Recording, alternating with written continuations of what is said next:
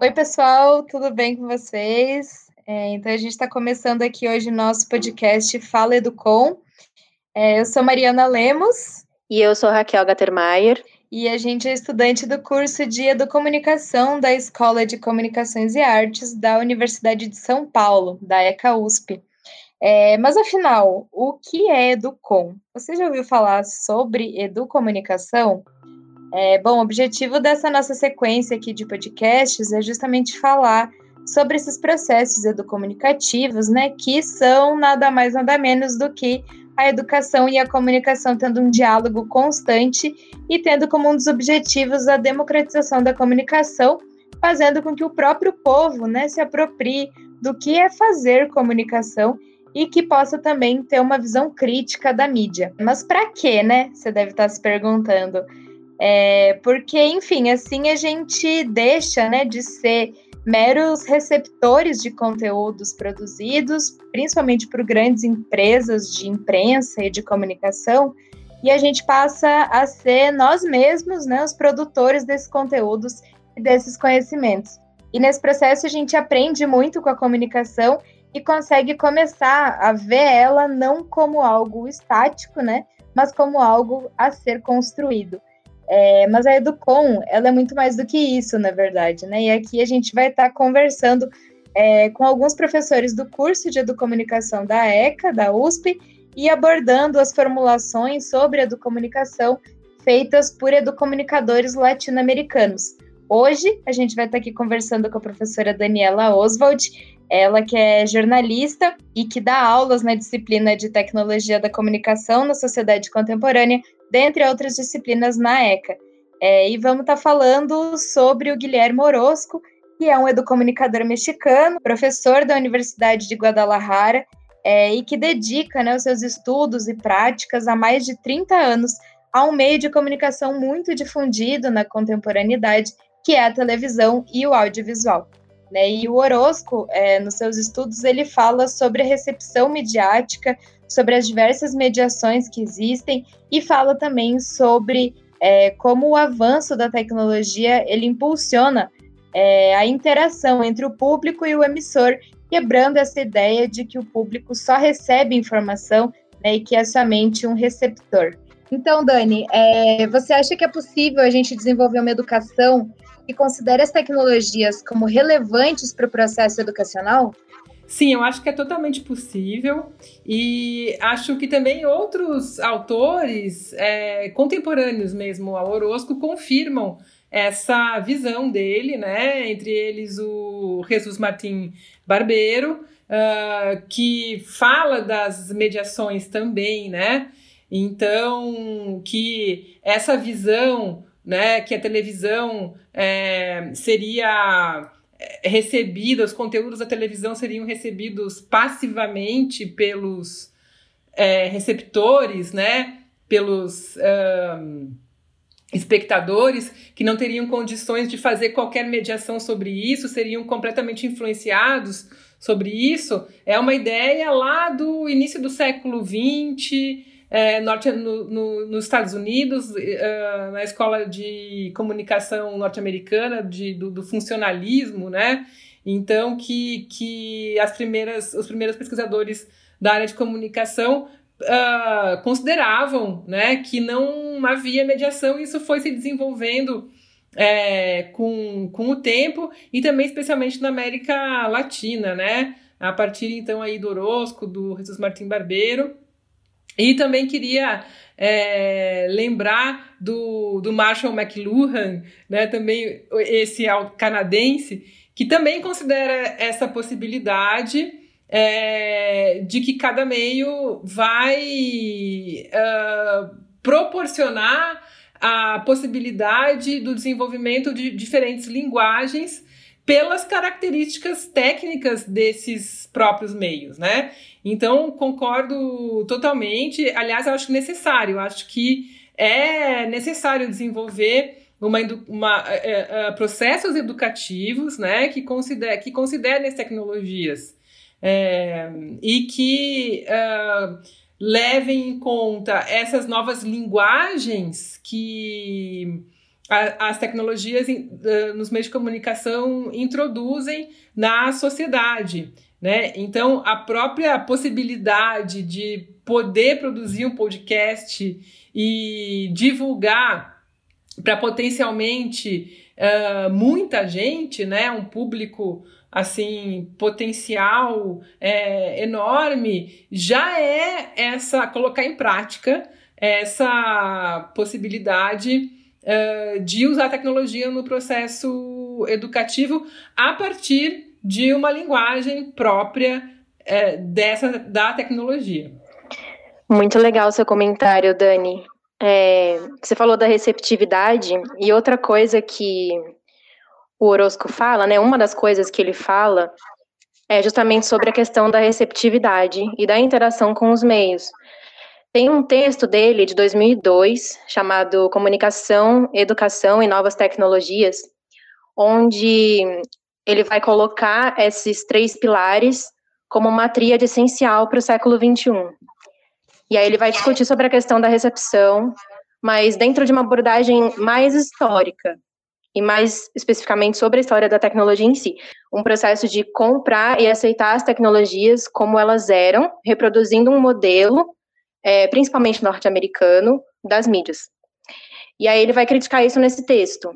Um dos exemplos que ele dá, e que elucida isso muito bem, inclusive, é sobre o caso do início da TV no México, nos anos 50. O presidente de lá, naquela época, enviou dois pesquisadores intelectuais pelo mundo para estudar qual seria o modelo televisivo mais vantajoso, qual seria o melhor. Então, esses pesquisadores foram viajaram por muitos países e aí eles retornaram e indicaram um modelo televisivo alemão, que era um modelo público e que continha programas culturais e que valorizavam as culturas locais do país. O presidente ignorou essas recomendações desses pesquisadores e ele preferiu um modelo americano, estadunidense, né? E isso gerou uma, uma outorga em concessão da TV a um grupo privado e restrito, uma elite da comunicação televisiva, né? É, como aconteceu e como acontece aqui no Brasil ainda, inclusive, para o usufruto comercial apenas. Socialmente, a gente foi condicionado a ser colônia também quando se trata da inovação tecnológica.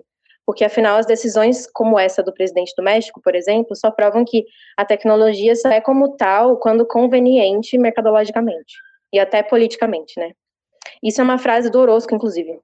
É, aí, em outro texto, o Orozco vai falar já sobre a educomunicação, então, sobre a comunicação e a educação pensadas juntas, e ele vai dizer que essa recepção de conteúdos e modelos mudou, e isso mudou graças à interatividade proporcionada pela internet.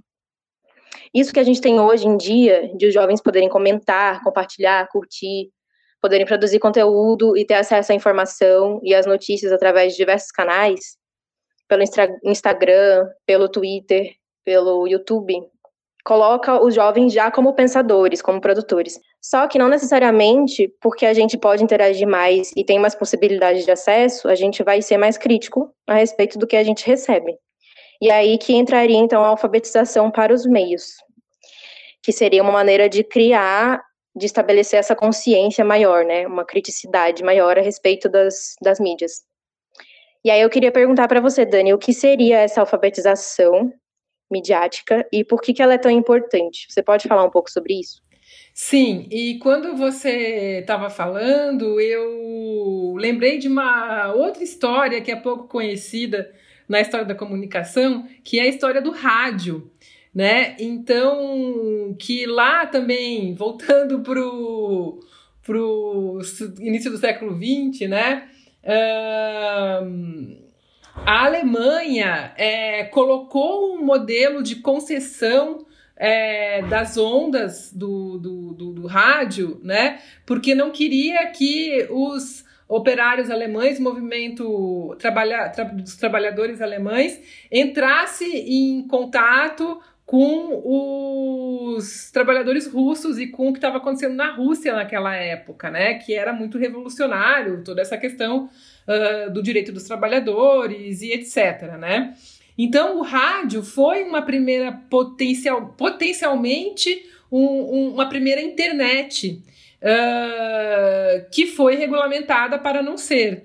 Né? Ou seja, aí o Estado entra com uh, uh, cortando né, a possibilidade tecnológica de formação de uma rede extraterritorial naquela época para barrar ali um processo social que estava acontecendo, que não era de, interesse do Estado naquela época, né? Então a gente pode ver que essa, nessa discussão uh, de como, né, da, da, da, dos, das possibilidades, dos modelos é, de concessão, modelos de negócio que são é, de conteúdo, que conteúdos interessam mais, interessam é, menos, né? Que há várias camadas uh, nessa.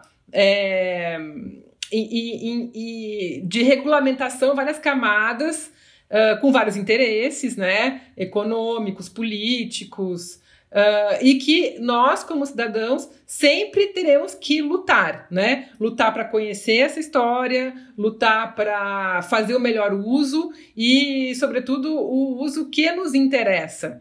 Né? Então a gente precisa sempre mesmo é, ficar muito atento a isso, e aí por isso é importante entender como os meios funcionam, e aí entra a alfabetização é, para os meios, né? Então, por exemplo, uh, eu estava justamente lembrando da história da internet também. Então, é importante a gente conhecer a história dos meios também, né?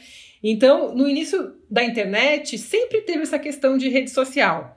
Da gente, por exemplo, né, dando um exemplo aqui de como a gente pode ver isso na prática. Então, lá no final dos anos 90, a gente tinha o ICQ, né? o ICQ no Brasil, que era um programinha que a gente instalava aqui, tinha uma florzinha, e aí eu adicionava é, pessoas da minha rede e falava com elas por mensagem individual, como se fosse assim é, uma mensagem de Facebook, né? Ou, por exemplo, eu tinha o WhatsApp, né? Mas baseado no computador. E aí a gente tinha o Mirk, né, que também era um software que você instalava no seu computador, uh, quer dizer Internet Relay Chat, que é, você entrava nesse software e nele tinha diversas salas de interesse e que você podia até criar uma sala, por exemplo, ah, eu quero falar sobre gatos laranjas, adoro gatos laranjas e quero falar com as pessoas sobre isso. Aí lá eu criava uma sala sobre isso. Ou não, eu quero encontrar pessoas que também gostem da banda Depeche Mode. Então, é, quem é que gosta desse tipo de música, eu vou lá querer, quero conversar, com essas pessoas. Então, é, tinha uma rede social mas uh, tinha muito mais a ação do indivíduo sobre o seu interesse, né? Ou seja, eu ia procurar pessoas com as quais eu queria tro trocar ideias sobre determinados assuntos, eu é, fazia a minha rede, né? E aí, na história da internet, uh, a partir ali do Orkut, então começou a se desenhar a possibilidade é, de uma rede social mediada por um filtro, né? E esse filtro hoje vem a ser feeds, né? Os feeds e os algoritmos das plataformas, Facebook, Twitter, Instagram. Uh, ou mesmo a busca do Google, mas aí não é uma é, é, é social, mas não é o conceito da plataforma uh, social, né? Então, o que eu quero dizer com isso? Se eu não sei que no Facebook tem um algoritmo, tem um filtro que tende a me remeter aos meus interesses sempre e eu não preciso mais agir sobre os meus interesses, procurá-los ativamente, né? Uh, pode chegar uma hora em que eu totalmente me esqueço dos meus interesses e vou seguindo o que o algoritmo está me dando. Né? Vou seguir o que ele está me mostrando. Então, quem nunca, né? Quem nunca entrou na internet querendo fa fazer uma coisa e ficou meia hora navegando por outras coisas porque apareceram essas outras coisas e a gente vai se perdendo, né? É, então, a importância de entender e saber uh, esse processo que está por trás do consumo de e da interação, né, do consumo de informação e da interação é, mediada uh, pelos algoritmos, né? Estamos falando então aí de, dos dispositivos digitais. Uh, que então para entender essa dinâmica e poder ter agência sobre isso, né? Ou seja, bom, eu já fiz cinco vídeos que me falam que a cor roxa é horrível. Será que não valeria a pena eu ver um vídeo falando que a cor roxa é bonita? Para eu entender a opinião contrária, né? o contraditório. Então, é, termos consciência desse processo para podermos também racionalmente é, escolher caminhos, escolher informações, navegar por informações que não sejam só as que são empurradas para a gente por motivos uh, que não sabemos os quais, né? Mas que sabemos que é, uh, esse, esse, essa construção ela, ela serve, essa construção né, de, de, de internet, ela serve, uh, quer coletar muitos dados nossos e serve a um modelo de negócio, né? Então, eu preciso saber disso para poder ter mais independência desta mediação técnica por um consumo responsável e cidadão. E aí, uma outra coisa que eu queria comentar aqui também, é, da sua fala, né, é sobre a possibilidade uh, de que produzindo conteúdo e consumindo mais conteúdo, a gente vai ser mais crítico. Não necessariamente. Né? É, não necessariamente porque é, o excesso o, o de, de informação né, passa a ser o equivalente a uma não informação, porque eu não consigo processar aquilo. E, e também da série Quem Nunca, passou horas lendo títulos de matéria e nunca leu a matéria inteira, né? Do que as pessoas compartilham nas redes. Então, esse é um exemplo. Eu não estou me informando, eu estou acumulando é, uma série de possibilidades de pontos de vista que eu nem me aprofundo para saber se eu realmente concordo com aquilo ou para saber é, ter mais é, informações para ver aquele assunto de um modo crítico, né? Então é preciso de tempo para a gente processar criticamente, né?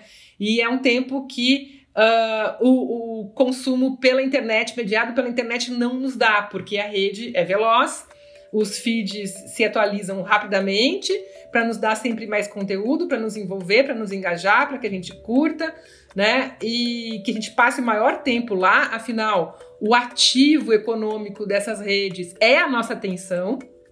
Então, interessa ficar o maior tempo possível ali, e enquanto isso, em que tempo eu vou ter para processar e pensar todo esse uh, toda essa massa de informações, né? Então, por isso é necessário, muito necessário sim, a gente conhecer uh, co como os meios funcionam, principalmente hoje a internet, né? Uh, o que a gente pode chamar também dessa conhecer, né? É, ao, se alfabetizar é, nesses meios, ou seja, entender como eles funcionam. Dani, acho que foi muito bom é, você trazer essa questão da história dos meios. É, eu acho que é muito importante a gente saber, né, como que nascem os meios de comunicação, enfim, seus contextos, etc., porque é, acho que isso nos diz muito, né, como, por exemplo, a comunicação criada no processo da Revolução Russa, né, como você mesmo falou, né, essa comunicação voltada aí, né, para a classe trabalhadora e tudo mais. É, e já dando um spoiler aqui, né, do nosso do nosso próximo podcast, é, a gente vai tratar sobre a questão do rádio com o professor Claudemir Viana, é, fazendo os processos educomunicativos construídos e também sintetizados pelo uruguaio Mário Kaplum, né? Mas o Guilherme Orozco, né, ele fala um pouco também sobre esse processo de aprender a ensinar e de ensinar para transformar, né? É, e dentro disso, eu acredito que se enquadra bem essa questão da alfabetização midiática, é, porque fala da importância da construção coletiva, né, de um, de um conhecimento, assim, né, entendendo que os sujeitos, eles não são tábulas rasas, né, não são copos vazios, é, e que possuem um conhecimento prévio de vida, né? Isso, enfim, o próprio Paulo Freire, né, já traz dentro da sua praxis, assim, e o Orozco bebe muito, né, do, do Paulo Freire. É, então, acho que essa ideia da alfabetização para os meios, ela fala sobre a construção de uma ideia crítica, né, a partir daquele conteúdo que chega até nós por meio da comunicação e que muitas vezes é, somente nos é jogado, assim, né? E aí essa questão que, que você traz em relação à quantidade de informações que chegam para a gente e a gente não consegue processar elas, acho que vem muito desse processo, né? Onde as informações não são jogadas, os modelos não são jogados, os padrões não são jogados, e é muito importante que a gente, enfim, consiga ter uma visão crítica, né, sobre tudo isso, assim, afinal, é, a gente é, começa a, a, se entender enquanto sujeitos, né, que, que comunicam, a gente sai dessa caverna do passivo e entra, é, né, começa a se tornar é, sujeito ativo, né, da, da, nossa própria comunicação mesmo, né, é, e isso em relação à comunicação, mas também em relação à educação, né, é, e eu acho que isso tem, tem uma relação muito intrínseca, assim, dentro dos formatos é, emissor-receptor e professor-aluno, assim, né, no modelo de é, ensino tradicional. É, porque acho que ambos os formatos, eles entendem um enquanto detentor do conhecimento total é, e o outro enquanto esse copo vazio que nada sabe, né. É, e aí, enfim, base, né, se baseando nisso, é, queria lançar mais uma questão para Dani comentar, que é em relação a como os jovens, né, mais especificamente, mas também, né, as pessoas em geral, é, podem desenvolver uma identidade, um senso crítico, né, em relação é, ao que recebem da mídia, né, seja pela TV, pela internet, pelo rádio, pelos jornais impressos, revistas, né, e tudo mais. Sim, Mariana. É, durante esse ano, né, de, de pandemia, que a gente ficou consumindo é, muito audiovisual também, né? Às vezes por conta também de uma angústia emocional. Então uh, é difícil se concentrar e ler um livro. A gente acaba vendo mais filmes. E eu fiquei pensando justamente sobre isso, porque eu vi alguns filmes que eu vi pela primeira vez quando eu tinha 19, uh, bom, a, a mais, mais antigamente ainda, quando eu tinha 16 anos, 15, 16, 17 eu vi alguns filmes dessa que eu tinha visto nessa época e eu me lembro como isso me marcou, né? Eu, eu, tive uma, uma rememoração sobre isso, falando, nossa, como esse filme me marcou, nossa, como esse filme formou é, um senso crítico de eu ver o mundo. Por exemplo, eu, eu lembro de um filme que eu revi no início desse ano, é, que foi Subway. É um filme do Luc Besson, cineasta francês, e que se passa num metrô, né? E aí tem uma trama que confronta é, uma mulher uh, de uma classe social privilegiada com justamente um morador do metrô que seria um rebelde ali, né? Que vive de uma forma totalmente alternativa e que aí tem uma discussão de possibilidade de encontro desses mundos e uh, como o sistema todo vai perseguir e punir as pessoas que não estão no sistema é, econômico desejável, né? Entre aspas, digamos assim. Então, realmente, tudo que a gente. O, audiovisual, né? É, o que a gente recebe uh, pela televisão, o que a gente vê no cinema, eles, de certa forma, ajudam a gente a pensar, elaborar questões da nossa identidade e principalmente quando somos uh, uh, jovens, adolescentes, né? E aí eu fico, fico pensando isso hoje em dia. Com a internet, como os jovens, né, e às vezes crianças mesmo, são bombardeados por todo tipo de conteúdo e como fica muito mais difícil dar um passo atrás e falar: é, será que eu gosto disso? Será que isso é o que eu quero? É o que é, eu imagino que vai ajudar é, na minha formação? Uh, enfim, porque o meu consumo de audiovisual, quando eu tinha é, 16 anos, né, digamos aí, em 80, 89, no final dos anos 80, começo dos anos 90, eu tinha que sair da minha casa. Primeiro, morava no interior do Rio Grande do Sul, né? Tinha que ter um filme alternativo passando no cinema para eu poder ver aquele filme, né? É, então, todas essas, essas, variáveis da pessoa estar em um grande centro ou numa cidade pequena, o tipo de, de, de conteúdo que tinha disponível, e hoje, em qualquer lugar que você esteja, vai ter, pode ter internet. Nem todos, né? E a gente sabe que tem um problema de acessibilidade aí, de inclusão digital, inclusive, mas potencialmente pela internet nós podemos consumir de qualquer lugar, né?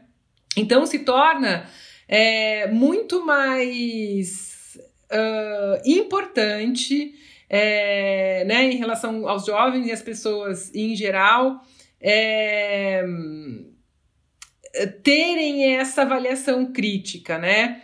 E aí é, eu lembro de um. É, tem um filósofo italiano que chama Nicola Perulo, ele fala sobre isso em relação à comida, né? Ele tem. Ele fala assim que o gosto é uma tarefa né? Então, entender do que nós gostou, gostamos, não do que uh, todos os aparatos uh, midiáticos nos empurram, né? E querem que a gente goste. É, será que a gente gosta mesmo daquilo? Uh, como é um trabalho, é uma tarefa pessoal. Sou eu que tenho que decidir né? Retomar essa, esse protagonismo do meu desejo, né? Uh, então, por exemplo, é, tem essa frase corrente, né? De que o Facebook sabe mais de você do que você mesmo, né? Uh, o Google sabe mais dos seus gostos e do seu uh, inconsciente do que você mesmo, porque quando eu estou sozinho aqui no meu computador, eu vou procurar coisas que eu não admito para mim mesmo, e aí o Google sabe. Né? É, só que é impossível você conhecer o outro através de dados. Os dados eles podem ter dar uma indicação uh, sim do que eu gosto, do que eu consumo, para onde eu me dirijo.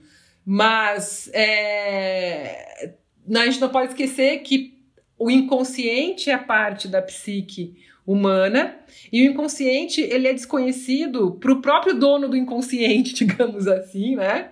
É, para a própria pessoa que tem o inconsciente uh, não sabe o que se passa por lá e que é, portanto, nenhum meio de comunicação e nem a internet, nem o Facebook pode é, chegar no nosso inconsciente e entender o nosso desejo mais profundo, escondido. É... E a nossa, uma coisa muito importante, eu acho, que é a gente conseguir imaginar, né? Nesse ano de 2020, assim como é importante a gente poder imaginar mundos, imaginar mundos me melhores, mundos. É, conseguir co-criar com outras pessoas esses mundos e cenários, né? E para isso a gente precisa uh, ter o poder da imaginação moral. Os algoritmos não têm, não conseguem imaginar, né? E não conseguem também ter essa orientação moral, digamos assim, ética, né? Humana. Uh, eu estava justamente conversando com uma ex-aluna do curso de jornalismo, que eu dei aula no curso de jornalismo também durante vários anos, né? E a gente estava justamente discutindo sobre o, o documentário, o famoso documentário 2020, o Dilema das Redes, é, que é, explicita todas essas questões do potencial manipulatório dos algoritmos é, de uma forma um tanto quanto alarmista, mas talvez necessária para neste momento para a sociedade ficar alerta mesmo, né? Então, eu acho que, que esse documentário tem essa função. Daí ela me perguntou assim: ah, é, as dicas que eles dão ali nesse documentário, né? Como tirar a notificação, desligar o celular, uh, são coisas que não vão resolver esse problema, né? Uh, eu falei, não, não vai resolver, são coisas, uh, são coisas pequenas. Mas já é uma forma da gente testar conosco mesmo e entender se isso nos educa ou não nos educa e como nos educa, né? Uh, então, vou dar um depoimento pessoal, assim, que depois que eu vi esse documentário, eu fui tirar é, a notificação no Instagram. E como isso uma coisa super pequena, super pouca, mas isso melhorou mesmo o meu consumo, o meu tempo de distração, né? Enquanto eu estou fazendo outras coisas e que eu não posso me desligar do celular muitas vezes porque é uma questão de trabalho, preciso ver o que chega no, de mensagem, né? Mas ao mesmo tempo tem outras mensagens que não são é, não são importantes para aquele momento e que eu vou cair num labirinto de novo, né? Então, essas pequenas coisas, essas pequenas ações, né, eu acho que, que podem nos ajudar a entender a ação uh, dos meios e, e aí entender também como eles nos afetam, né?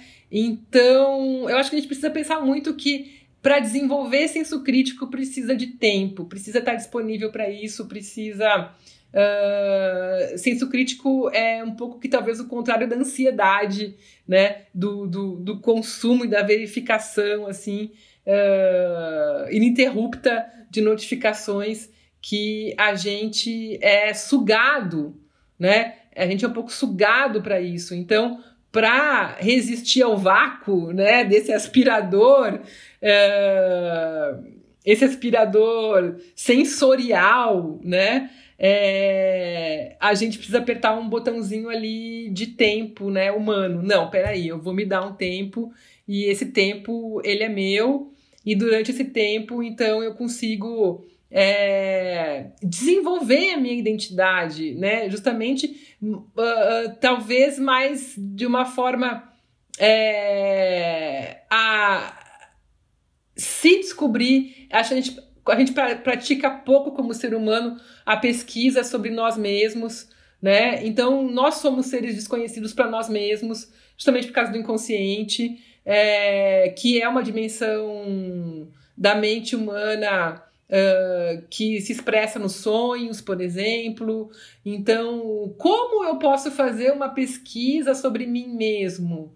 Né? Como é que eu posso desenvolver a prática de mergulhar em mim uh, e então entender do que eu gosto e quem eu sou antes de me colocar totalmente disponível ao consumo midiático, né? Eu acho que seria por aí um pouco é, que a gente pode é, discutir e pensar essa questão. Muito legal sua fala, eu adorei. É, você falou da questão do inconsciente, né? Eu acho que o algoritmo é como o nosso inconsciente. A gente não sabe muito bem como funciona. A gente está ali dentro daquela bolha, o filtro que mostra coisas muito parecidas é, com as quais a gente já emite de dado, né? E a gente sabe, às vezes isso se manifesta, isso se torna claro, né? Você escreve alguma coisa ou posta e logo em seguida aquilo aparece para você em notificação. E mas a gente não sabe muito a respeito. E a alfabetização midiática pode muito bem ser um, um dos caminhos, né? Você falou também de autoconhecimento e tudo mais. Pode ser um dos caminhos para tornar esse processo mais consciente mesmo e ajudar os jovens, principalmente, a terem um distanciamento crítico a respeito de como funciona isso e até saber, inclusive, se afastar disso em alguns momentos, né? Acho que é super importante isso também. Sim, Raquel, totalmente. Eu acho que para os jovens, os pré-adolescentes, principalmente, assim, uh, se proteger psiquicamente, né? Porque é, a, a, comparação excessiva da imagem, da autoimagem projetada por um uh, uh, um público imenso, né? Você está sendo julgado, avaliado a todo momento. Isso é uma situação de estresse enorme, né? E, e aí, realmente, eu acho que precisa do apoio dos pais. Os pais precisam saber que isso está acontecendo, precisam saber lidar, aprender a lidar com isso, né? Para proteger psiquicamente os seus filhos, né? Uh, porque não é fácil. Se nós adultos já temos pro problemas e dificuldades de lidar com o julgamento dos outros, né? Seja é um julgamento intelectual, o que dirá, imagina, uma, um pré-adolescente de 12, 13 anos que está toda hora sendo julgado pela sua aparência, né? É, é, é... E uma aparência que é ideal, né? Porque a gente sabe que o que circula e o que é, esse grande público né, consome e, e, tem como ideal é um ideal que muitas vezes não existe, é, abre aspas, na natureza né, do corpo humano, por exemplo. Então, é, eu acho que a gente precisa entender essa dimensão também, né? A dimensão da psique aí nesse processo todo.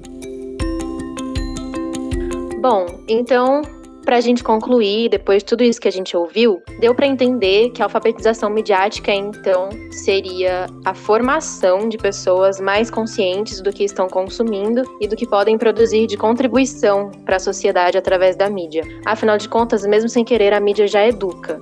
E é isso, a gente fica por aqui hoje, gente, com essa bomba de reflexões. Até a próxima. Tchau, pessoal. Falou e até a próxima.